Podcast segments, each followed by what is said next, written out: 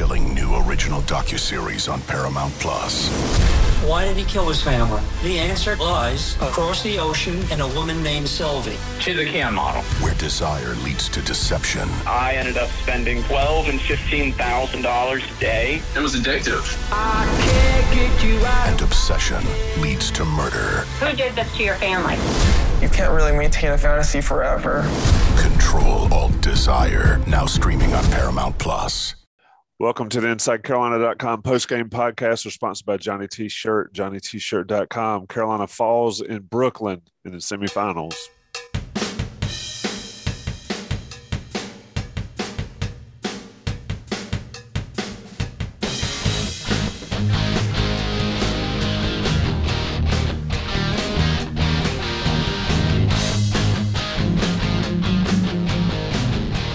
With the post-game podcast, I got my buddy Dewey Burke here. Dewey, we were talking a little bit off air. We talked a little bit after our show last night after Carolina played decent to beat Virginia.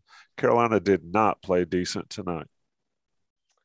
No, just brutally struggled offensively, couldn't make shots. And, uh, you know, I thought the refs really let it be overly physical, and we didn't respond real well to that. You know, Virginia Tech was bumping every cut, pushing us off, pushing us off screens, jamming lane, jamming cutters. Um, but that being said, you know, we shot three for 26 from three. We shoot eight for 26 or or seven for 26. This game is completely different. Uh, we just shot the ball horribly. Uh, and you give credit to Virginia Tech for the way they defended, but we just missed a lot of shots that we're capable of making. I mean, you look down and our starting backcourt uh, you and I talked about this before, five for 27. And then just look at the three point line. Our three best shooters, Brady, RJ, and Caleb, were three for 21. You know, so I mean, we just shot the ball horribly.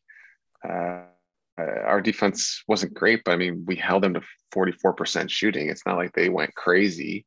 I know they shot the ball better than us from three. I just, I don't know. It's kind of a weird game. People are going to be disappointed in our effort level I thought we defended fine in the first half. Uh, I just think we shot the ball terrible. Yeah, uh, you're not going to win against anybody when you shoot uh, when you're starting backcourts five for 27 and then like you mentioned three for 26 as a team i mean it's just fascinating how the game of basketball works some nights they go in some nights they don't Manek just on fire last night um, can't buy a decent bucket especially early 0 for 5 from 3 um, you know, this is Virginia Tech's third game in three days. They'll have a fourth one tomorrow night. But Carolina looked a little sluggish out of the gate. Dewey, did you see anything early that caused that gave you some concern other than just couldn't hit shots? No, because like I said, I, I, thought we defended fine. What did we give up? 30, 32 points in the first half. I mean, I thought we defended fine. And the stats are interesting in this game. And we had 11 turnovers, which is not a crazy high amount. We out rebounded them and we had 14 assists on our 22 baskets, which is a pretty decent ratio. We just couldn't score enough points. I mean, three for 26. I, I can't even. Have we ever shot 11% from three? Um, you know, we, we shot free throws well, but uh, you know, again, you make a couple more shots, this game is dramatically different. And I know they they got up by 20, but the main reason they did that is we couldn't score. I mean, they're going to make, they're going to score some, they're going to make some shots, but it's not like they went crazy. 44%.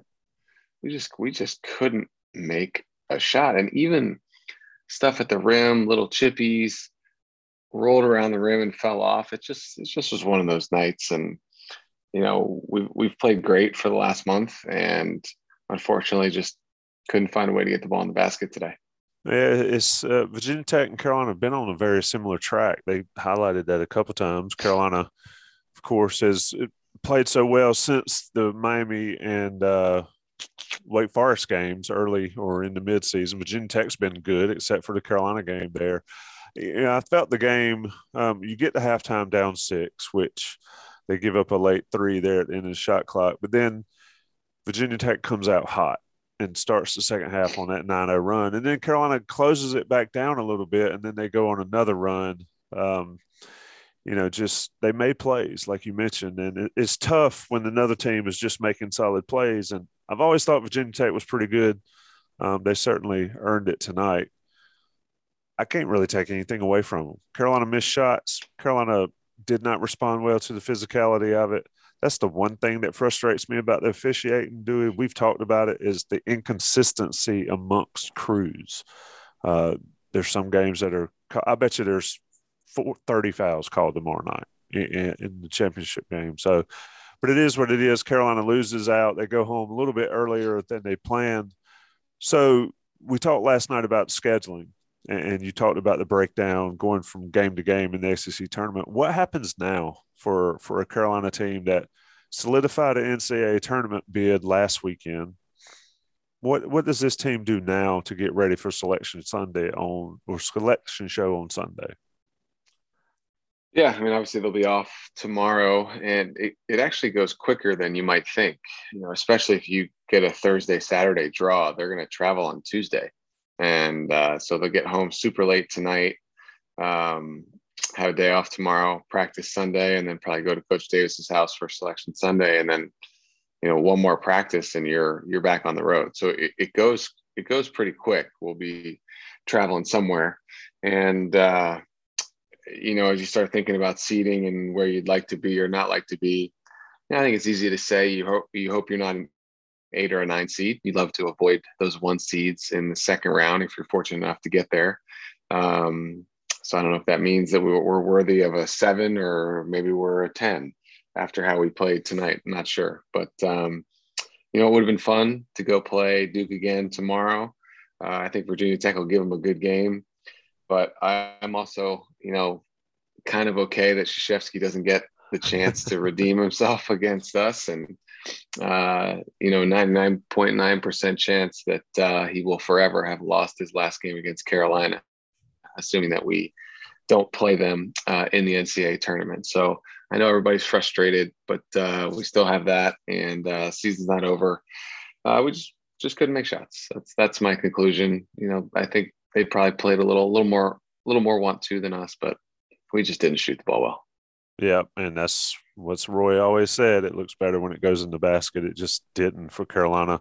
Um, you know, a lot of things in this game were what we've seen over the course of the season, but there's been a lot of good in the last month as well. Um, let's talk a little bit about the finality of this coming down. So now the ACC tournament's over for this bunch. Uh, now you're one game away. You're 40 minutes away of being done with your season. And, uh, you know, we know senior night who they honored. Um, Leaky, of course, has an option to come back, but but what's the finality now that the ACC tournament's over, and you're looking ahead at the NCAA tournament? What are these players thinking about in that regard? Or yeah, that they? you yeah they should be. I mean that you can't have a, a game or certainly a half like you had in the second half of this game. But you know we didn't play great against Virginia either. You know so these two games were we're not our best and i think there's plenty of teaching points for the staff to to go over. They've got time to watch some film. Um, but you you just you don't have the ability to i mean forget about a half. You don't have the ability to have a you know a four minute stretch in between tv timeouts where you take possessions off because once you get to the tournament everybody's good. Everybody's fighting for their life.